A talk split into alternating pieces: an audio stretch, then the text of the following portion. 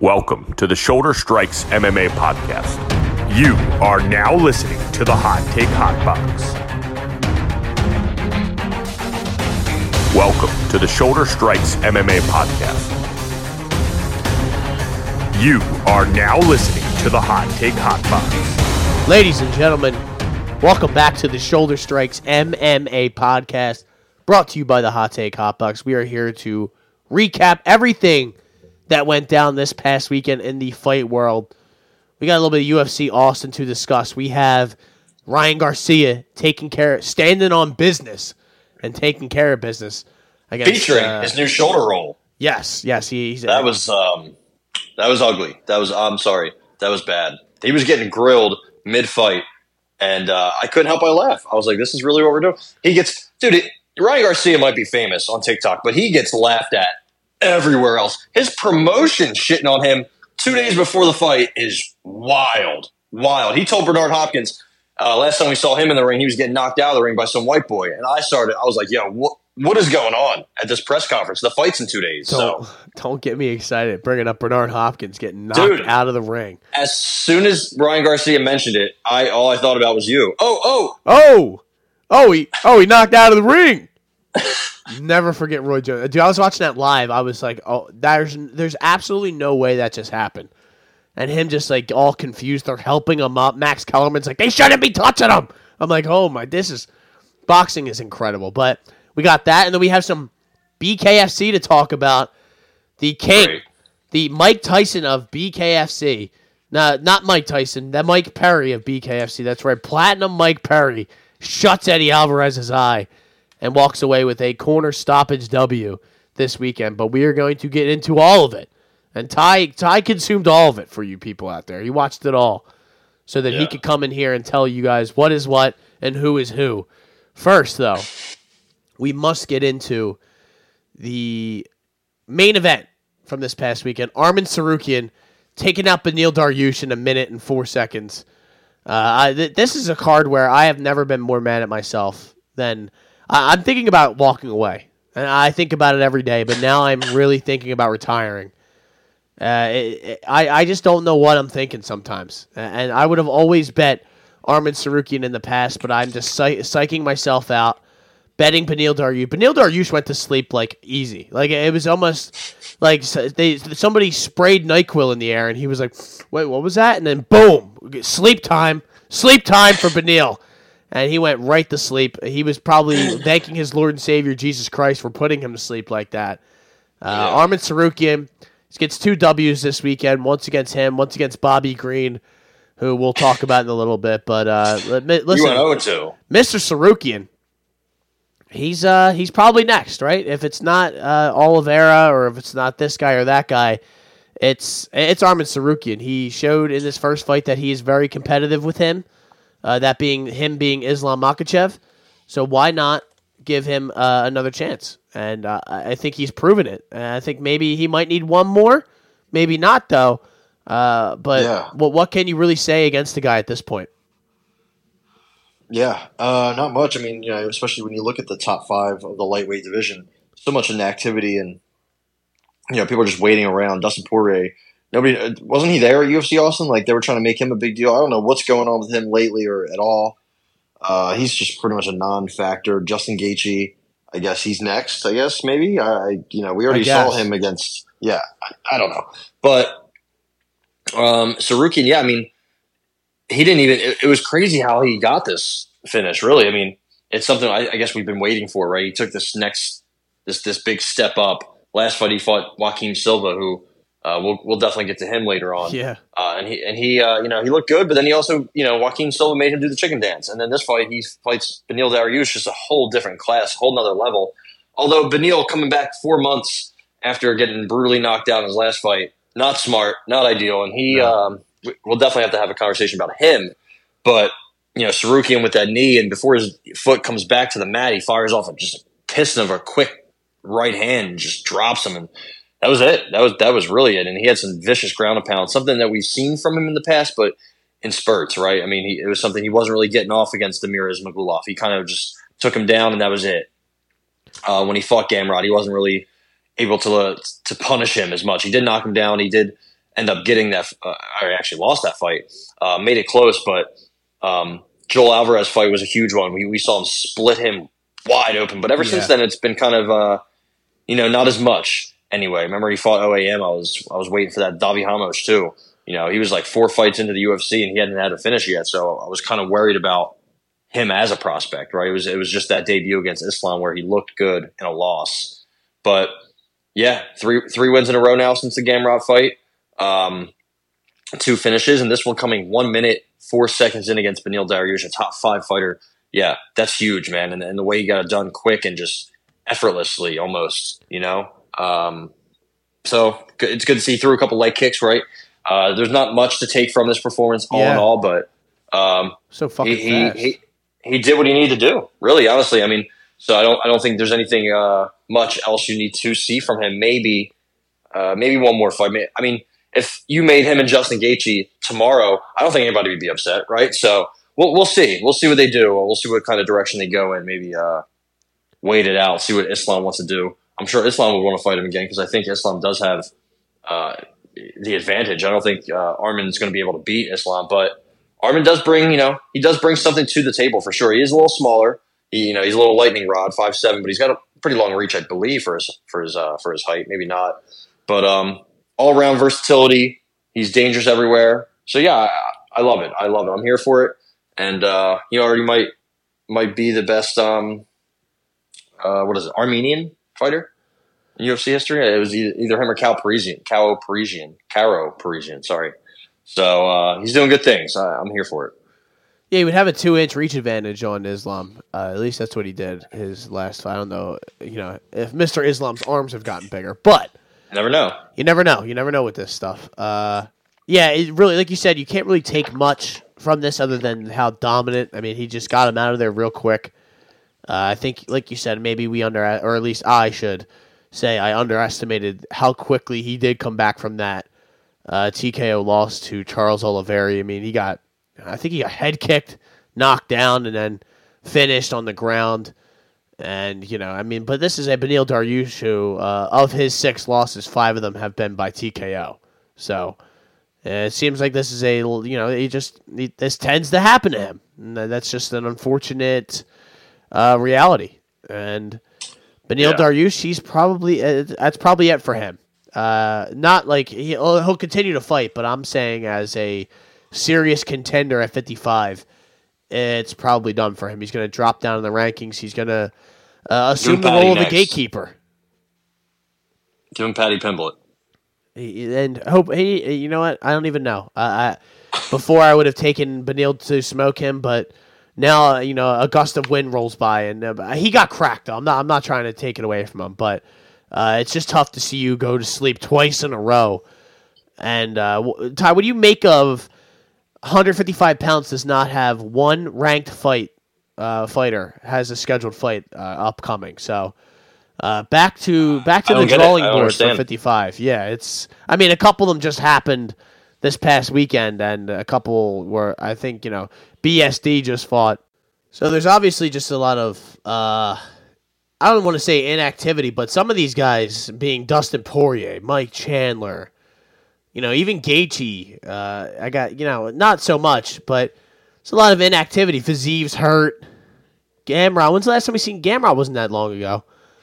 But uh, yeah, I, I don't know. I guess we should just keep it moving because we have we can talk about some more 55 action from this past weekend. Jalin Turner, he did he wind up making weight? He did, right?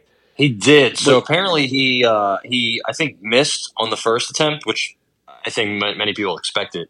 Uh, and then he like disappeared for five minutes apparently, resurfaced and weighed a pound less, and there was a scale issue. So, uh, welcome to Texas, I guess, right? So he ended up making weight, um, and then dropping some weight on Bobby Green. Uh, Yeah, I guess we should just weight on talk his chin, dude. we should talk about. I guess started off with Kerry Hatley. I feel like he should never be allowed to ref a fight again, ever, ever, ever, ever. I, I it made me feel like he had Jalin Turner by death. It wasn't just like Yeah. it did, didn't just have TKO. He took plus six thousand by death. And He had over a half a round. That's what he had. Absolutely. Yeah, he was just letting him get his face smashed in. Uh, That's crazy. He he was kind of turtled up, but not really, just laying flat.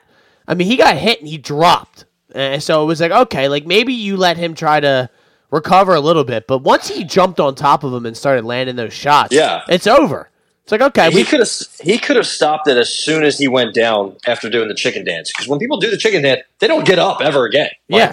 How many times do people survive the chicken dance? We talked about one that just happened Arman Tsarukyan, but like that, that that's a pretty telling fact. That's a pretty pretty it's pretty telling when that happens that this guy's not there anymore. He's just not with it. He's he doesn't have his legs. He doesn't. His body is not there. Um, he goes so he goes down, and then you get Jalin Turner on top of him, hits him a couple times. I think he hits him 16 times unanswered. And honestly, so he, I guess Kerry Hatley was waiting for him to go to sleep. I thought he was already out, and then maybe woke back up. I, I maybe not. Either way, waits for him to go to sleep, and then even after he goes to sleep, he gets hit three more Yeah. times, and he just that that is te- that is terrible. Even Jalin Turner, who doesn't seem like a guy, you know, he, he, he doesn't seem like a guy who uh, will do what Justin Gaethje did when he fought Cowboy, right? And, and tell the ref like, "Hey, stop the fight! Like, you're gonna have to rip him off of him," which is which is their jobs. That's their job. Um, even he said, "Yeah, I don't usually complain about the ref, but uh, he could have stepped in at any point there." You know what I mean? Like, dude, Daniel Cormier not only was going crazy during it, when it happened, but after the fight, he comes in to interview Jalin Turner. He just straight up goes for he, he asks him, he's like, "Hey man, how pathetic was that fucking stoppage?" You know, like pretty much like, "Hey, uh, Kerry Hatley, I know you're probably five feet behind me. You suck, by the way." Um, so that was kind of that was kind of crazy. Dan, Daniel Cormier doesn't give a fuck. Um, he was right. so that he was absolutely right. Him, I think it was him or Bisping. I think it was Bisping was like, you could stop it at any time, and Brendan Fitzgerald's like, yeah, what, what, what are you waiting for? Boom, boom, boom, and these were clean shots that were Yeah, fucking man. landing right on a guy who wasn't even he wasn't covering up. His his hands were out, like they, they were extended out by his body, like he wasn't really there. Um, the fact that it took that long to put him to sleep is kind of fucking crazy, right? That's kind of scary. Bobby Green is not somebody to fuck with on the street. Uh, uh, you know, Arman Tsarukyan probably somebody who can handle him. So maybe we make that fight next. I don't know, but um, yeah, great performance from Turner, man. He he really is uh, an ultimate hammer. It's crazy. He's only twenty eight. Uh, he's got he's got he's got a bunch of losses, right? He's been knocked out. He- He's been you know destroyed in split decisions. Uh, or just destroyed in unanimous decisions, and he's been in a couple splits with some guys. He's fought really good fighters. Um, he, he can definitely still improve. It's really about his chin, his his striking defense, his ability to take a big shot, and his um his cardio. If he can shore those two up, uh, areas up, especially if he can shore up his cardio, I, I, I see some big time potential for Jalin Turner as long as he stays or can stay at 155. Now I have doubts about that. Right, he's always kind of it's, it's killing him to make weight. He's he was he six three for middleweight or uh, Yeah, for huge. lightweight. So I I don't. I feel like you know. I don't know how natural it would be, but seeing him ease up to 170 would be awesome. I think 170 could be a very interesting place for somebody like him. You know, uh, it kind of reminds me of Kevin Holland, but uh, more crisp with his striking. Um, he has. I don't know if he has a head kick knockout yet, but man, he is. He's flirting with one. Let's see if he has one. I don't think so. No, he hasn't needed the body a body kick, but he doesn't have a head kick knockout. He throws nasty head kicks, question mark kicks. I'm seeing now. So he's really diversifying his stand up, which I love to see. Absolutely love to see that from somebody who's young and talented with a lot of potential. Something that you know guys like Devonte Smith back in the day and um, even Terrance McKinney haven't really done. Right, they have a lot of power and they can really just be a force coming forward, but they're not mixing it up. They're not throwing in kicks and and body kicks and low kicks and head kicks. Jalin Turner, like his nickname says, the tarantula, very long, very quick, very fast. He was just beating Bobby Green to the punch Yeah. and uh, it, it wasn't really close. He was just doing what he wanted to to uh, an, an older and less athletic, smaller, less powerful, less quick opponent. I was just getting cooked on Saturday night, man. It's just one of them nights where I don't think I had. I think I maybe won one bet, two. The entire I think I might have won two. So You had um, e- uh, it's gonna be hard for me to figure this out right away, but yeah, That's I think you lost all of them except I think close. all I had. Close TKO, Yeah. J- Jakar close, that's and that made up yep. a lot of the lo- losing. To be Yeah, honest, but I didn't even You know, take we the s- one that I I actually I only had one win because I didn't take Sean Brady uh, sub, which I should have taken. You know, I Right. Yeah. which I usually would have taken anyway. But yeah, no, no uh, in all honesty, that was a huge win for Jalin Turner. He came in with the he had the game plan of a guy who was taking a fight on short notice. He didn't come out and try to like shoot his load right away. He just sat sat there, you know, counterpunched a little bit, was sitting down on his punches and was waiting, you know, picking his spots. And he found a spot, man. He fucking sent Bobby Green to the Shadow Realm. And Bobby Green got sent to the Shadow Realm three to four more times on the ground. So that's uh, unfortunate. But you think uh, you think it's over for Bobby Green there, Ty? I think it might be Mr. King Green might be a little toast. He's 37 years old, and he has been. I mean, he he comes off coming off a big win against Grant Dawson. So maybe it was just a bad night out. I don't want to, you know, dis, dis, disparage the man too much, but it's uh, you know, Drew Dober just knocked him out last year. Uh, you know, he fights kind of often, so I guess I don't want to get too worked up about. Yeah. this, Let's take but- some time. I think he should take some time off. He Yeah. just took a beating of a lifetime. Uh, he's, he's he's been in a lot of wars, a lot of fights. I'm sure he's been in fights outside the cage. He almost was, was in one with Arman Tsarukyan. That would have been bad news. Um, yeah, let's take some time off. You you just went to sleep a couple times and took like four punches while you were asleep, and it took you 15 to get you to sleeping. Yeah, that great job bad. by Kerry Hatley, man. Just That was uh, bad. an all time all time performance there by Kerry Steve Mazzagatti Hatley. So Deiveson and Figueiredo. This was uh, I think the performance of the night. I don't know if it actually won performance of the night, but it was uh, just the showing that he had. He looked uh, very good at 35, and I was I still am a little bit conflicted as to whether it was he him looking so good, or maybe that Rob Font is just cooked because Rob Font looked horrible on Saturday night. But I guess I'll ask your opinion on what you what you think of that little proposition. Yeah, Rob Font didn't look good, man. Rob Font looked weathered. He looked like somebody who's been weathered.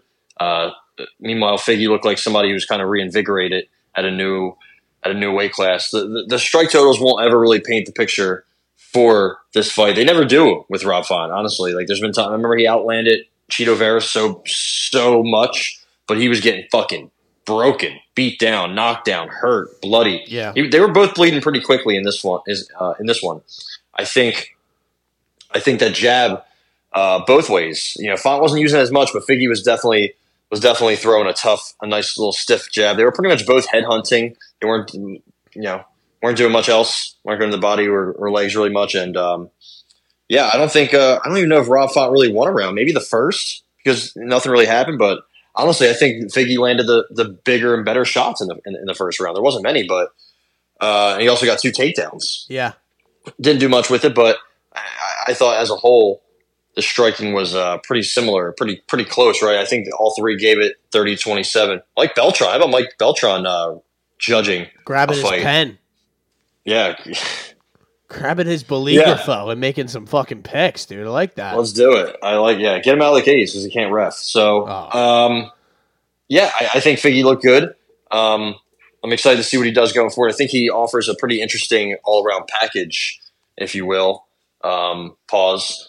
Uh, you know, especially for do it 135, especially for 135. Beating Rob Font is a is a is a good start. I think honestly, we've seen it in other weight classes. He might be better in a second fight in a new weight class. So Yeah. be very interesting to see what he can do there, and you know who he gets matched up with. There's gonna be fun matchups all across the board. Honestly, I have And, one uh, that I, I- want. let's see. Let's hear it. I think Petr Yan on a fight night, five rounds. Oh, That's what I want to see. That's Two nasty. Similarly haven't seen- sized guys, you know. Yeah, I guess Font was eight, so you got to put him. You got to put um. You got to put Figgy somewhere up there, right? You can put him. Iggy steals put his him- number. Move, move, move Font back Right. down to ten or eleven because Yeah, get Chris, Chris Gutierrez or Ricky Simón out of here, um, and then Petr Yan's five. And yeah, you could do that. You could 100 percent do that. I mean, if you want to put Figgy in there with Aljamain Sterling, I'd be down for that. It'd be a nice little scramble fest, and while it lasts, um, or Merab or anybody. Honestly, sign me up. Henry Cejudo, T.J. Dillashaw. yeah, I think it, the the possibilities are endless, and I think they need to move quickly with Figgy. Figgy won't have to take that time in between fights to get uh, you know the, the worry about his fitness and worry about losing all this weight and cutting and getting into training camps. It's more just like he he's is seemed much more of a natural Figgy in this fight and kind of carried that into the later end of this fight. Not that he wasn't carrying it, uh, you know, in, in at 25, but it just he looked better. He looked more healthy, and the power definitely translated. I don't know if that's just because Font is absolutely cooked and he never really has taken a shot well, but he was hurting him with jabs and just short shots that were. Uh, it was a little shocking to see the reaction from Rob Font, but um, yeah, he didn't look good. Rob Font did not look good, so maybe it is the end of the road for Mister. Uh, does he have a nickname, Mister Mister Font? Uh, well, no, no. All right, see that's a problem. that's the number one problem yeah. right there. That when you don't have a nickname, I don't have anything cool to call you on the segue out. But uh, this is another guy who doesn't have a nickname. How about Sean Brady, man? This is another one that was probably the performance of the night. He smothered Kelvin Gastelum, and I saw you know, I got a couple people in my text saying, "Oh, wow, I didn't realize Gastelum was this bad." I don't really think that was the case.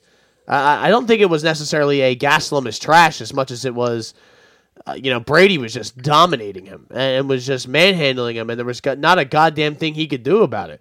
I think this kind of showed that the Belal Muhammad fight was maybe a little bit of a blip in the radar. You know, things got a little bit too big for him. Uh, the, the whole being undefeated and going out to Abu Dhabi, and there, you know, eh, there was just a lot of hype behind him and a lot of just pressure behind Sean Brady that probably became overwhelming and just kind of you know took took over his whole mentality. And you saw he fought like a completely different guy in the, in this fight. It didn't matter whether Kelvin Gastelum wanted to go to the ground or not. He was going to the ground, and uh, Brady was going to whatever position he really wanted to, and was just uh, dominating him. And he eventually gets the Kimura at the end of the fight. But I guess Ty what did you make of this? Were, were you as impressed as I was by Sean Brady?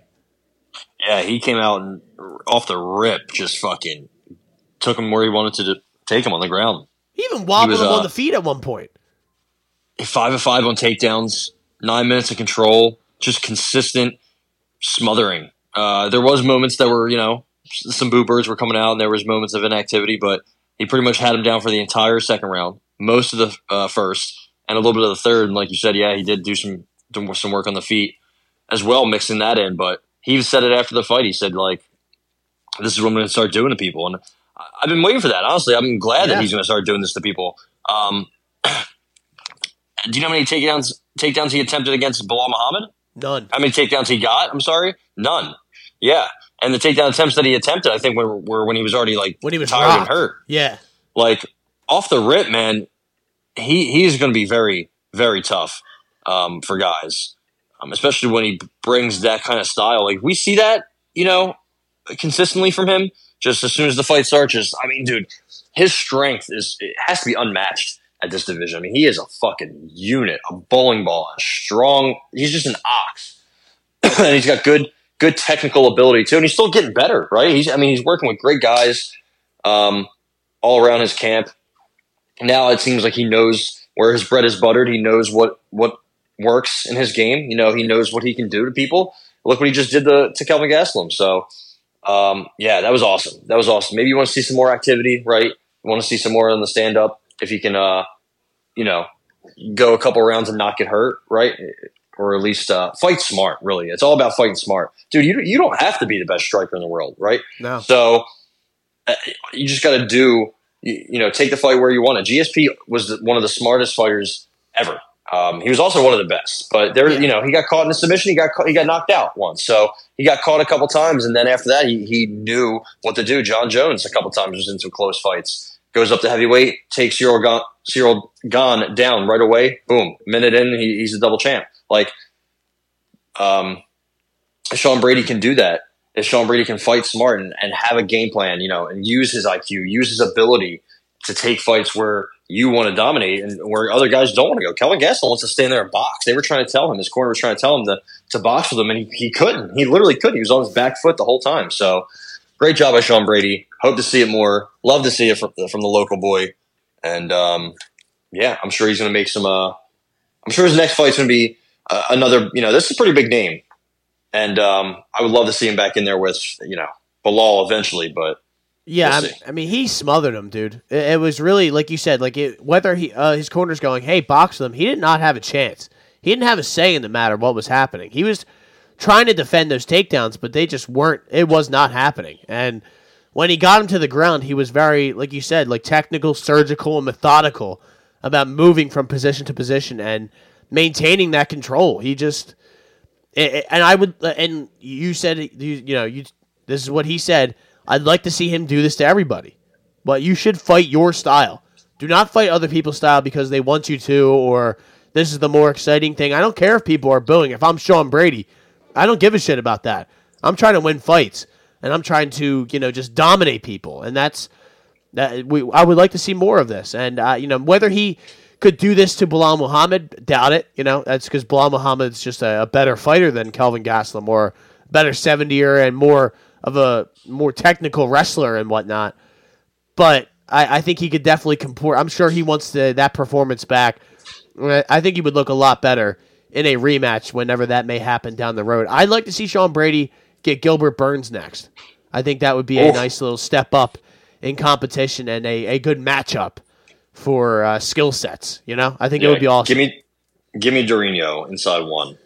Uh, See, there you go. That, that's that's already what uh what, what would be the conversation. I'm taking Sean Brady now. Back on the Sean Brady hype train, so I will Yeah. not be fading him again. How about Joaquim Joaquim Silva uh, getting a unanimous decision victory against Clay Guida? Clay Guida just would not go to sleep. He was eating the most thunderous, vicious knees to the face, wobbling for one second, and then getting right back into the fight.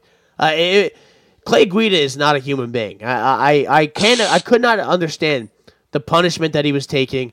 Props to Joaquim Silva for being able to keep the gas tank, uh, you know, it, it somewhat uh, presentable and not Yeah. completely gassing out because he was dropping bombs on Clay Guida, and Clay Guida just kept coming for him, trying to take him down, trying to just eh, you know impose his will on him, and it looked like at certain points he was going to be able to do that. Clay Guida.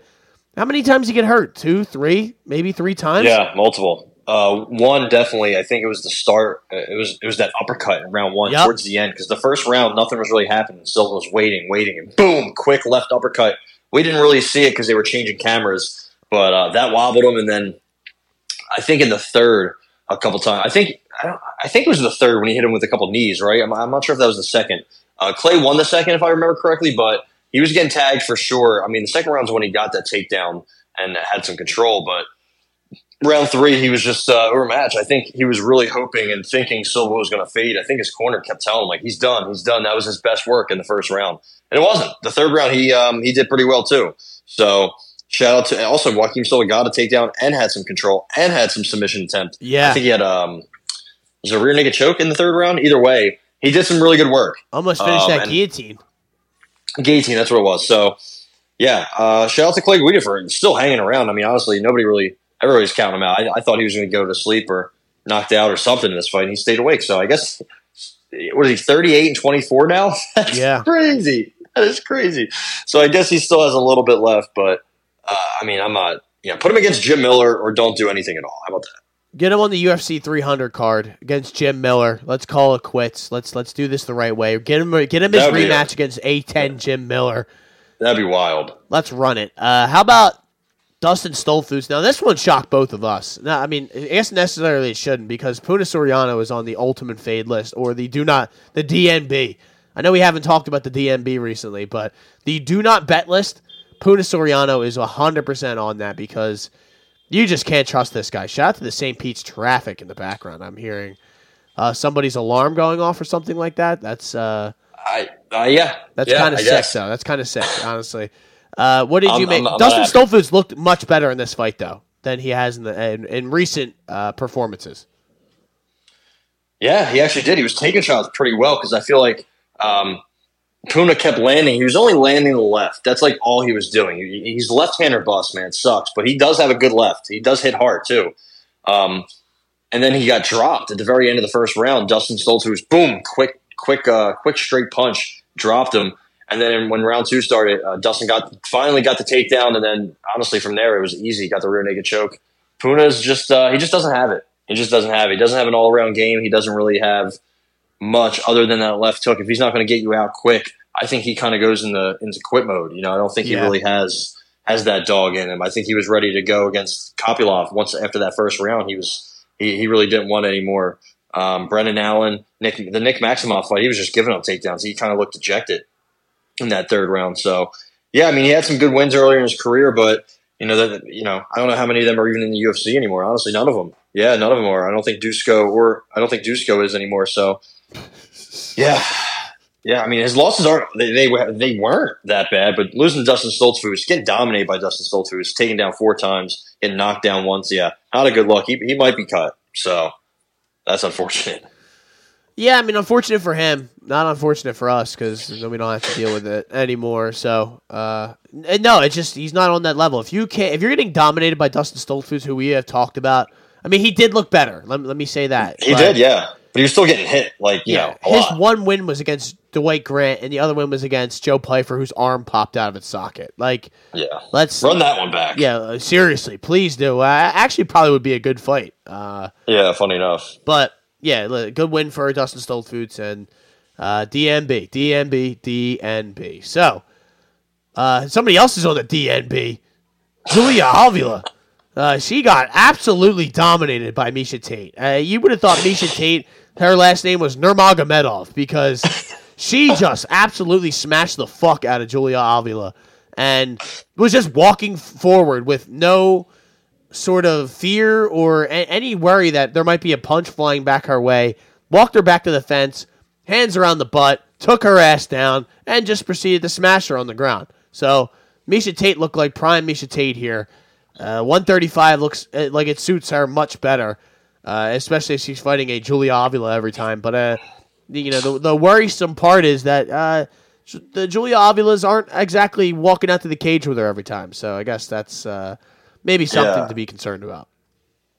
she had uh she had um what was it six ten what's that sixteen seconds all but sixteen seconds of the first two rounds she had control um that's crazy that's great in the third round uh, Julia Avila was just ready to go home she was like you know what I just had Yeah. a daughter let's go home and see her let's go home and talk to her let's go home and uh have her ice my face for me because uh, I'm getting beat up. There wasn't, you know, huge punishment, but there was enough, man. There was enough to was really wear you down, to smother you, and you know, drop some. Yeah, Miesha Tate looked good, man. Miesha Tate Medoff looked pretty good in this fight. I can't hate. You know, she's she's older. She's been in a lot of fights. She called out. She called for Miesha, uh, Holly Holm. Run that one back. I'm here for. I'm here for it.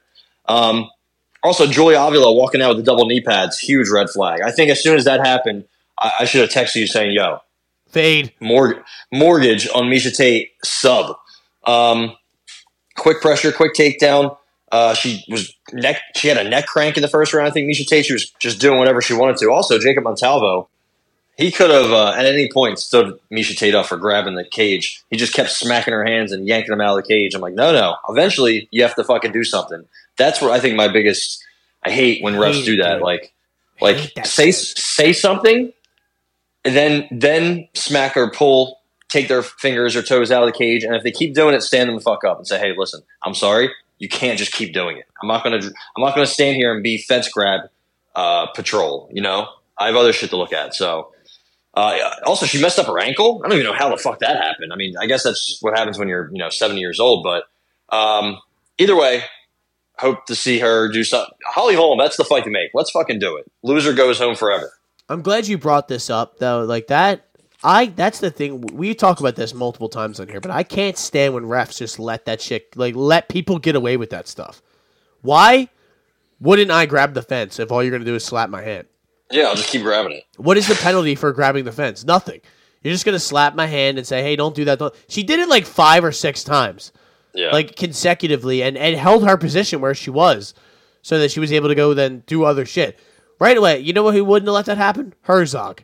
Herzog would yeah. not have let that happen. Where was Herzog? Where's Goddard? He was stood them at stood them right out. Well, you know, Goddard probably had some English shit to do. You know, you never know. He's always up to. Oh, so, fight love- back, Colby. He'll probably be back for the uh, Colby fight. I love when they show him before they show, like when they say, uh, when they do the fighter introductions and they show the ref for Yep. the main event, and he's just sit, he's just sitting there, standing against the cage, looking all handsome, you know, with his handsome self. Then But, it's um, a wink. I love it. Yeah, hits, hits a wink, chewing on his gum. He's a, he's a handsome fella. Fight he's back, a, he's a handsome lad. Fight back. Fight back, Kobe. Fight back. no, uh, no, but seriously, I, that, I'm glad you brought that Throw up. the That- leg kick, Modestas. I had to do it. I was waiting. More kicks, Modestas. Shout out to Will Curry. We'll be following his career. Shout out to Will Curry. He should be in the UFC soon. Uh, so yeah, listen, good win for Miesha Tate. Like you said, I don't know how she got hurt in that, but whatever. Yeah, like you happens, said, she's I 100 years old. So what are you gonna do? How about Cody Brundage? Uh, this pissed me off. Really pissed me off because you had you had the the round one, which I thought was a lock, and then I had Zach Reese sub, which I thought was a lock, and we were about to It both was, it was locked in. we were about to cash it in because that triangle was locked in heavy. And then, you know, Batista bomb. Uh, Cody Brundage hits a Batista bomb, keeps his career around, uh, gets himself a win, gives Zach Reese his first loss. This might have been worse than the other one. Um, no, the other one was worse. Well, we'll talk about that next. I, I, I, mean, think Reese. I think Reese. Uh, I think he uh, had a worse reaction. He's got- like yeah. even like a little bit after the fight, he's just laying there, like one quarter of the way, leaning up against the cage, like, huh? I I think Solecki eventually. Solecki wasn't there, but if- he got up and he was like, "All right." Like his legs weren't there, but he kind of. I think he was like, "All right, all right." Everybody, stop, stop fucking asking me what happened. Like, yeah, he's like, I, I, figured it out. Yeah.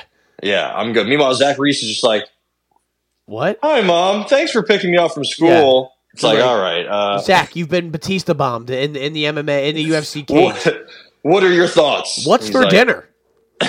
You're like, oh boy, uh, let's get him to the hospital. He he doesn't know where he is, but Brundage was getting booed, so I know you love to hear that. But yeah, I think that because was a piece uh, of shit. Re- Reese is listen. He's he's DQing. He's getting DQ wins, and he's slamming people in their head. What's next? Uh, you know, I don't know, but I think Reese also he's from Texas, so I think that's why that happened. So also shout out to Brendan Fitzgerald dropped a shoulder strikes reference. He said uh, 2019 was the year of shoulder strikes. Well, 2024, or I guess is 2023 the year of the slams. Uh, I don't think so because there's only been two. So Well, and uh, every year is the year of the shoulder strikes, and that is the Every shoulder year. strikes MMA podcast, and it never ends now. Um, I'll tell you what. Uh, what was it? Th- This December second was definitely the night of the slam because uh, th- this pissed me off back to back, losing both of my bets via a fucking slam, a, a Batista bomb esque slam. To, This was a little while. This was like a Brock Lesnar. I'm going to pick you up and just dog Yeah. you, maul you. I don't even know what kind of slam this was because he like turned it sideways and said, "Oh man, I don't know if this is going to work, but I hope it does." And uh, that was kind of crazy. just bounced his head right off the canvas, man. There was there, there was no give there whatsoever. It, it was. Uh, we were talking about Drakkar Klose, by the way, ladies and gentlemen. I know we didn't really segue this well, but Drakkar Klose uh, just t- slams the shit out of Joe Solecki and uh, Yeah. knocks him out and gets the W. Man, it's uh, cashes your bet out. I think at plus three ninety. Yeah, three ninety for Yeah. Drakkar Klose TKO. So how about that, Ty? That's a Good hit. nice Good little hit. W Yeah. there for you. Uh, It's funny. He got taken down quick too, and then controlled, yep. and then quickly reversed. Klose got on top. He went for the armbar. Had it. He Had the armbar. Um, and then just got fucking you know slammed on his fucking noggin. So thanks for showing. Thanks for showing up, Joe. Yeah, just uh, raw. If you, you feel like you know when you're in my situation and you had uh, you know that that uh, submission, you feel like you got screwed. You know, you're just like I, I feel like I was on the right side here, and now I'm not because the other guy is celebrating and my guy's over there, you know, basically waking up from uh, from a nap and it's like what what what what, what, what do you mean? And it's like Yeah. you know you had the armbar in, you locked in, you had the triangle locked in. The triangle was locked in too. Like that shit was That was locked in deep. he, yeah. he didn't grab the leg though, man. You got to grab the leg to stop yourself from getting fucking Yeah, picked up and minute. slammed. At the last minute, Reese tried to grab for something in a desperate attempt, but that was right as his head got thrown into through the floor. Uh, Solecki didn't tr- didn't really try to brace his fall. He was just like, "I'm trying to snap his arm." He had no he picks choice So It's either he lets go Yeah. of the arm bar or he gets slammed, and he chose to get slammed, and you know It made the wrong choice. It happens. Um, how about Adolfo Bellato? This is one of the uh, private life. Bet- no, wait, did I have this on the pod? Yeah, it's the only, actually the only bet I had. Uh, that's great. TKO via uh, Ihor Potieria. Uh, this was this fight was fucking crazy. Uh, Yeah, it was. Potieria was putting the fucking beats on Bellato at, at multiple times during the second round, and then he just kind of punched himself out. And Yeah, Bellato did. came storming back took him down and just started smashing him. You could tell Potieria uh, once he realized he wasn't going to get him out of there, he wanted out himself. So that was that. Yeah, he couldn't get a takedown, and then finally, when he got tired, he he almost came close to getting a stoppage too. The ref was taking a nice little hard look. The refs didn't really care. You know, the refs were like, "Listen, we're not going to do, you know, no more of that early stoppage. We're going to wait till guys are, are cooked and sleeping and and, and, and snoring and and sleepwalking. We're going to wait, which is fine. But whew, man, anyway, Montalvo, Gelato, dude, shout out to Montalvo. Yeah, Adolfo Gelato uh, yeah, he was getting busted up bad. Like first round, he was getting right under his right eye was busted up, and then Gelato comes back, gets the takedown. Once he got the trip, it was over. Cooked him, took him to school, finished him against the cage. Uh, Mr. Ihor, they were they were struggling to say his name. Once you know the DC starts pivoting from the last name to the first name, that's that's when you know he's had enough. So yeah, Potieria, Poteria, Potieria, Ihor, Igor is cooked. I think he's probably done uh, his off, it's it's sad because he looked pretty good from the southpaw stance, landing some shots, but no cardio, uh, no dog in him, and uh, yeah, that's pretty much it. That's what he gets for pissing on uh, Shogun Rua's uh, grave. So there you go. Yeah, I mean, rest in piss. uh, so now we're gonna get to two fights that I'm gonna be honest with the folks out there didn't watch a punch, didn't watch one punch from either one of these. Not Jared. Gooden, Jared Gooden getting an upset victory over Wellington Turman.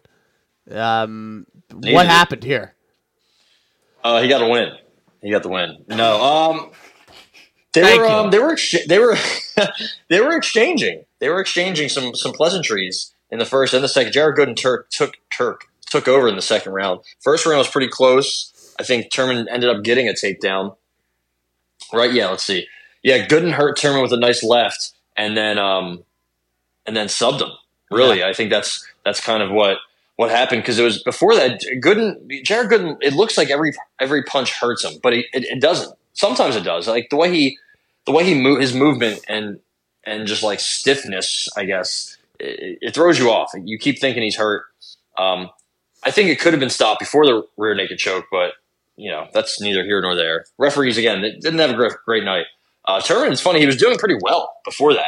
Um, you know he was he was right in it, but it just you know who was going to get hurt first? But both guys both guys have shaky chins, and uh, Wellington Turman was the one who fell first, and uh, Jared with the sub. I don't know how many people had him by sub, but that was probably a very juicy line if you were for some reason on it. But um, yeah, Yeah, uh, I am curious to, to know what that was too. It probably was in the plus one thousand range, uh, but he avoids the Green Reaper that is the UFC roster watch. So yeah, he lives to a- fight another day. Uh, somebody who lives to fight another day. That's Veronica Macedo. Don't call me Macedo. Hardy. She gets a Yeah. split decision victory over Jamey-Lyn Horth, and I couldn't have cared less. I can't believe I took Horth. I think I took Horth inside the distance. yep, What I a I fucking you like a dummy. What were we thinking? That's the thing. Like, I need to fucking like just clear my brain, man. We need to we need to just reset. And I think this week that we have off here is going to help me fucking Yeah. reset. I'm going to reset for sure. Uh, I so Jacob Montalvo is the only one who gave the fight to Horth, which is terrible. Uh, so shout out to him for making multiple appearances on the Shoulder Strikes podcast. Um, the problem is Jamey-Lyn Horth was fighting at range, and she wasn't like trying to corral and and, and put her hands and grab uh, Macedo and kind of put her against the cage and kind of you know do those type of things which we predicted that she could do or would do or you know whatever. She did get a takedown in the second round, but it ended up not really meaning much. He actually got hurt with an upkick in the second round by Veronica Hardy. So I, I think Hardy just had the speed advantage. She used a really good jab. She was just moving, moving really well. Jamey-Lyn Horth kind of a, a plotter. Uh, Veronica Hardy looked quick. Uh, Dan Hardy has really done a lot for this woman's career. She was somebody who lost to Bea Malecki, had to take time off from a punish from punishment that Bea Malecki gave her. She comes back and wins these fights that she was an underdog in both of, and she wins them easily. Like this one, she I know it says uh, it says split, but the first two rounds were easy for her. Um, she kept she she um she had a really good jab that she dropped Horth with in the first as Horth threw a kick, so it wasn't like a. I guess it's not technically a knockdown, which I kind of wish they were knockdowns, but eh, I guess it is what it is. She, she, you know, she caught her in between kicks multiple times. She did it with a jab, dropped her. She did it again with a one-two right after, and then almost did it again with a jab um, to end the first round. So she was just piecing her up, landing the best, the better shots. Uh, I think she bloodied her nose a little bit in the first. Second round starts. I think Um, Horth kind of uh, no, she she hurt Horth with an up kick, like I said. That was pretty nasty. And then third round, Horth dropped her with a like a lead elbow, kind of. It, it was weird. It was, a, it was a, it was a weird little little knockdown, but that that's kind of what won her that third. But yeah, Veronica Hardy looked good, man, and she's still young, so. Um, she almost started crying, I think, backstage and in the post fight interview, talking about Dan Hardy and all the work that he has done, all the positive work he's done for her career. And he honestly has resurrected her career. He's made her, you know, a Uf- UFC fighter. She, I don't think she really was UFC caliber before. And now she's, you know, she's won three of her last four, uh, with the one loss coming to Bea Malecki. Um, and you know, she lost, she lost the first three in her career to Ashley Evans Smith, Andrea Lee, and Jillian Robertson. Neither fight was really close. So this is good. This is two fights in a row. Juliana Miller, not the best, but she came out and she smoked her. You know, she took her down four times, No beat on her. That disrespect, by the way. Yeah. Um, and you know, so I, I don't know, man. Veronica Hardy, she's small, right? She's very tiny, but she's quick and she has something working with her with her hands. She just needs to kind of you know get her cardio and up, and uh, she's never going to be a, a the stronger woman in that cage. I don't think at flyweight, but she's got something. She's she's winning fights. So Dan Hardy obviously is doing something right. That he is, and he will be back in the smart cage soon, uh, giving you people breakdowns and trying to help. Laying some pipe also. And he's definitely laying pipe. He has to be. But uh, we did lose the Melky Costa fight and uh, Steve Garcia. Steve Garcia had an illness, so we uh, lost out. have what Joel Embiid had. Yeah, there's a, it must be an illness going around. Hey man, I've been under the weather as well. So Yeah, I, I so am I. When I was in KC, uh, somehow didn't get much more sick, but I'm trying. I'm sick of life. Fell that. so Ty. I think we gave out a an unheard of amount of money uh, during this. Uh, Arman Tsarukyan gets 50k, Jalin Turner gets 50k, Sean Brady gets 50k, uh, Dustin Stoltzfus gets 50k, Miesha Tate gets 50k, Hello. Cody Brundage gets 50k, Drakkar Klose gets 50k, Adolfo Bellato gets 50k, as well as Ihor Potier for fight of the night. And Jared Gooden gives out 50,000. So, Sounds like fifty thousand, uh, a total of five hundred yeah, is that what thousand. Yeah, is that half a mil that we're giving out? That's what it seems like. So I'm not good at math or anything, but yeah, I mean, listen, if you can afford to, to have Mark Smith, Kerry Hatley, Jeff Rexroad, and Jacob Mont- Montalvo be the refs, I guess that that gives you a little bit more money left over, right? You don't have to pay Herb Dean or Goddard or Herzog. You just give it to Adolfo Bellato and uh, Ihor, I guess. But yeah, I mean, listen, I'd love to see it. These guys deserve uh, these bonuses. Miesha Tate deserve 50K for, for doing what she did, you know? So I'm here for it. So congrats to all those people. That was UFC Austin. Uh, not a bad event, not the best, Texas. but uh, that is that. Hopefully, we don't head back to Texas for a good amount of time. Yeah. Uh, Ryan Garcia going. took a W this weekend. He did. He took a W. It took him a while. Uh, the fight was not great. The card itself was bad. Um, Shane Mosley, that, that, that fight sucked. Um, the co-main event, Floyd Schofield, his name is. He's 21 years old from Jersey City. I believe he's, uh, I believe he's fighting out uh, Austin, Texas now, but he's from originally Jersey City. 21 years old. He's nasty. 16 and 0. He gets a first round knockout of Ricardo Lopez, who I, people thought was going to be his first big test. No, not not not really. He just walks fucking through him. So he's going to be somebody to watch. The rest of the card was just trash. Um, and then this Garcia fight was not that good. Uh, Duarte didn't really do much. Uh, Garcia for the first couple rounds flashed a nice jab. So we're like, everyone's watching, like, all right, he's throwing a jab, he's doing this. Um, then he abandons all of it. Stops throwing the left hook, stops jabbing, and he starts doing this shoulder roll, this Philly shell that just looked absolutely abysmal. It looked like somebody in amateurs was trying to pick something up, pick, you know, try something new. Um, I don't know who told him to do that. I, I, I highly doubt it was um, Derek James. I highly doubt it was Derek James, but somebody did. Maybe he did. Maybe somebody on TikTok did. But it wasn't working. He kept like turning, right? He was like turning his body. Uh, and if Duarte would just throw punches, throw combos, he could have probably landed on him. It was really ugly. It was really. You, you got to watch some highlights or watch a video and, and go look at it. Uh, Shawn Porter was doing the fight. He kept saying, "If you're not Floyd Mayweather, don't do the shoulder roll." And I said, "Yeah, I, I pretty much agree." James Toney, I guess too. But if one of those two are not teaching you, do not do it. Do not do it. Do not do it. So and it's been it's been a popular thing. We've seen a lot of fighters in 2023 use it more, but they know what they're doing. You have to practice it. You can't just pick this up in your what 27th, 25th pro fight. You can't just start doing this now it's not going to work. So that looked bad. That was a bad look.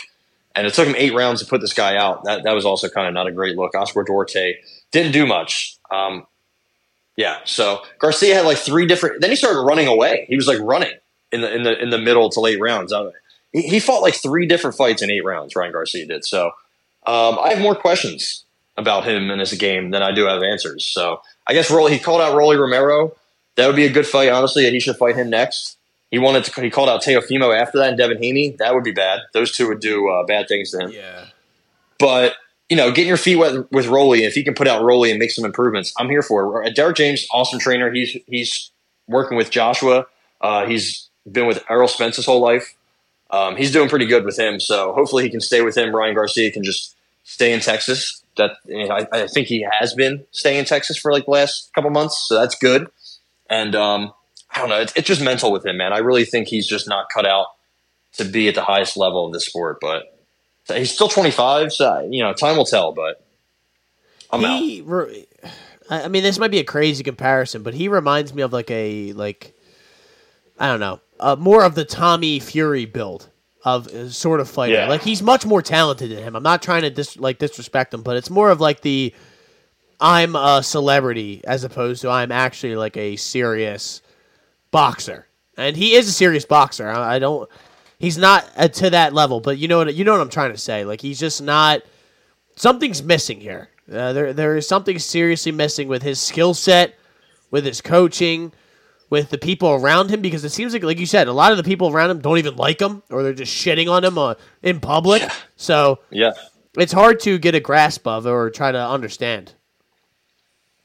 How about? Yeah, I. No, go ahead. sorry, no. I, I, a lot of people thought this was like going to be like a tune-up fight, or um, not a tune-up fight. A lot of people thought uh, Golden Boy was trying to sabotage Garcia by giving him this guy in Oscar Duarte, and I was like, ah, uh, no, I don't think this is the sabotage material. This guy's kind of a layup as long as Ryan goes forward. And when he finally did go forward, he stopped throwing his left hook, but he started throwing his right hook, and uh, he threw it very well. Like he has awesome speed, and if he can like utilize that jab and he can make that a big part of his game, he's gonna be tough to beat.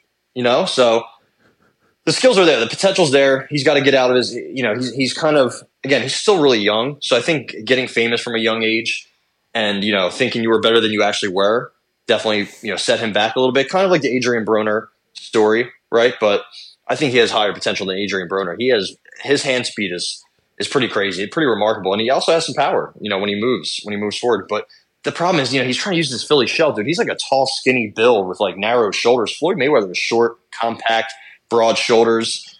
Like that, you're you're the wrong body type for that, bro. You got to go out, fight behind your jab, use your speed, and just you know be on the offensive. So. Uh, I was. I'm happy for him that he was able to get the finish, though, because yeah, that's all. That's all that matters at the end of the uh, end of the day. You know, that's what people are going to talk about. Your finish, because he hit him with like one shot to start the eighth, and my man started doing the chicken dance, and then that was it after that. So honestly, you know, a, a definitely good way to finish the fight.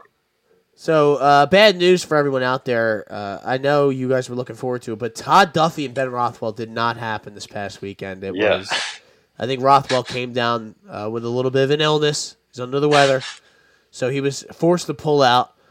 But did you did, see what? What Todd Duffy said? No. He said, um, uh, "I got to bring up the exact quote. I don't want to fuck it up." Hold on. hold on, hold on. if I can't, uh, oh, he said, Todd Duffy said, I fought with COVID. I know what that's like. That's kind of crazy, first off. And then he said, but I think Rothwell's biggest fight was Thanksgiving, and that's where he lost. Jesus Christ. Bro, that is wild and also kind of fun. That that's a that's a good one. Yeah, that's kind yeah, of fun. I hope Ben Rothwell's okay, but that yeah. Uh, saying you fought with saying you fought with COVID is wild, um, and you know getting mad at somebody for not fighting with COVID is also wild. But then saying, basically calling him a fat booze bag during Thanksgiving that didn't want to fight me, yeah, I mean uh, that's a good one. That's a, I can't I can't get mad at that. He the real fight for him, he and he lost it was during Thanksgiving. So I uh, I wish him the best in returning from Thanksgiving dinner. It, yeah, put the mashed gets, potatoes down. It gets the best of all of us sometimes, but uh, Eddie Alvarez, Mike Perry. Mike Perry is is probably the greatest bare knuckle boxer of all time. Yeah. And uh, I think he just continues to go out. And I'm not even saying that as a joke. He actually might be the greatest bare knuckle boxer. Like he's built. He no one has ever been more built for BKFC than Platinum Mike Perry. And uh, he he. I mean, he broke. I think in two different places Eddie Alvarez's or, uh, orbital bone. That's Uh, crazy, man. Really, what like what can you say? He's the best. Yeah, he was an animal. He he was getting hype. He said, "Yeah, I was taking some shots, but that you know I needed to. I love this shit. And It's crazy. He's only 31, so I mean he can just keep doing this forever or until his brain rots fully. I guess I don't know, but crazy man. Eddie Eddie was hitting him with some good shots. Eddie came to fight in that first round. He was you know hitting him hard, uh, but Mike Perry walked through it, and then you know he took his best shots and gave him his best shots, and that was that was it. I thought Eddie. I did think Eddie Alvarez said no moss on the stool, but uh, I don't know why I would ever thought that. Eddie, Eddie Alvarez will not quit. Uh, his corner saw his eye and said, "Wow, that thing is, uh, yeah, that thing looks broken multiple ways. So we're going to stop this fight." And he said, "Yeah, might as well, right?" So and then his wife comes in the you know the ring. She's kissing him. She's got blood all over her. I'm like, "Oh, this is this is crazy." But Mike Perry calls out Conor McGregor. Yep. Wow, Conor. I mean, Conor and BKFC would be crazy, right? That'd probably save the the the organization from going under. Um, and he'd probably be a. I mean, honestly, he'd probably be a star at BKFC. I feel like that's his thing. I, I don't know about his punch getting punched. Also, I, mean, I feel like Mike Perry hits him a couple times. Conor's going down, but uh, yeah, I mean, dude, get Mike Perry in there with anybody at 175 or, or or wherever. I don't know who the roster fully has. Maybe you maybe you get Jeremy Stephens in there. I don't know, but Darren yeah, Till. King of, the King of Violence title. Yeah, get Darren Till in there. Uh, Darren Till was already kind of angling for it uh, on Twitter, so uh, I absolutely would love to see it. These guys have a little bit of a history. They've yeah, sparred a little spar, bit. and then he asked him to go to the spa. Yeah, so they've So, they've done them fun. both. So I don't see why it wouldn't be a good fight or why it wouldn't be. I, that's something I'd probably tune into uh, if it wasn't at twelve o'clock on a Saturday night when I've already watched 17 uh, 70,000 fights. But I don't know why they wouldn't do this on like a Friday night or something when nothing's going on. But I think after football season is where MMA kind of kicks back up and lot of filler takes back over. year. Yeah, it, there was a lot of. Uh, you know, Bec Rawlings takes that L. So yeah, she got smoked. back to WWE like we talked about. Uh, Kai Stewart, whoever that is, Mick He looked Terrell. good. You know, Yeah, that, Mick that guy Terrell- looks Mick- like he just dropped off a fucking pizza at my house last week. He, Mick Terrell got the got the uh, revenge because I saw him in person get smoked by Ar- Arnold Adams, and then he comes back in this fight. He was getting beat up early, and I'm like, oh man, this poor fucker.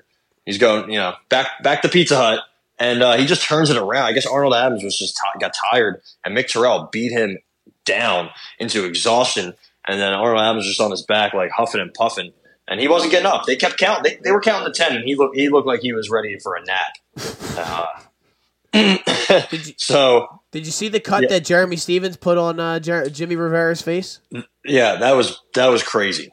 that was pretty wild. Uh, Jimmy Rivera not not not so uh, not so didn't do so well. Jeremy Stephens, I guess that's his first fight in BKFC, but not his first bare knuckle fight. Is that? I guess he had a oh, he had a Wow, boxing match. a dog now. Oh wow. Yeah, a couple boxing matches. Um, So how about we got uh, a couple of these? You know, Jeremy Stephens takes the W. Then you got who? Mike Jones. That's right. Like you said, Who? doesn't look like that guy at all. Just some white guy with a chest tattoo. He loses to he loses to Eric Lozano. So shout out to that, and shout out to all the Lozanos out there who are involved in stuff. So there you go. There is BKFC. Uh, do you want to talk about since uh, you know newsflash to everyone? I will. We will not be having a full preview episode of UFC this upcoming weekend. I will not be in town. I know. I know. You guys, what are you gonna do without your breakdown of Song Yadong and Chris Gutierrez? But quickly, if you wanted to, if we just want to go through, do you like anything bet wise like that jumps off the page at you um, picks wise? yeah, I, I mean, I think Khalil Probably, Rountree uh, inside the distance uh, jumps right off at me. that could happen. Uh, Allan Nascimento, I think I like him over Su- Sumajiri. Um, I think he might be able to tap him. Sumajiri has five submission losses. Uh, Allan Nascimento is very good at black, uh, very 15 submissions of his own. So I think that's a safe bet. It's probably going to be a huge favorite, but uh, Malarkey, Hackbarat, yeah, I don't know. I don't. These fights are very not great. The prelims honestly are almost better than the main card, which is wild. But they're running Melky and uh, Steve Garcia on this, so they just kind of plug Yeah. that into here. Uh, Plug yeah, and play. Tatsuro Taira. I'll be honest, I'm not talking about this. Yeah. I don't care. So, ladies and gentlemen, that is the Shoulder Strikes MMA podcast. Thank God we're not doing a, a show on this because we would probably I'd probably lose even more money than I wanted to, and just keep losing and keep losing and keep losing. But now we get a week Still- off. Uh, enjoy the Army Navy game this weekend. I know everyone will be locked in. Enjoy the Eagles trying to get back their win against Hammer the the. Cowboys. Um, and hammer the under and hammer. You know what? Honestly, ladies and gentlemen, just enjoy life out there. Okay. You know, I know Yeah. all you people out there don't enjoy life sometimes Yeah, when you when your don't. Eagles get cooked by the 49ers and you want to, you know, just drive off the bridge, but you don't. You just drive home. Uh, you know, just uh, go out there and enjoy some life this weekend and don't watch these fights. And uh, yeah, there you go, ladies and gentlemen. So my name is Matt McSweeney. I'm Ty Capone. And as always, ladies and gentlemen, life is too short to bet the unders. So bet the unders and walk away from the television.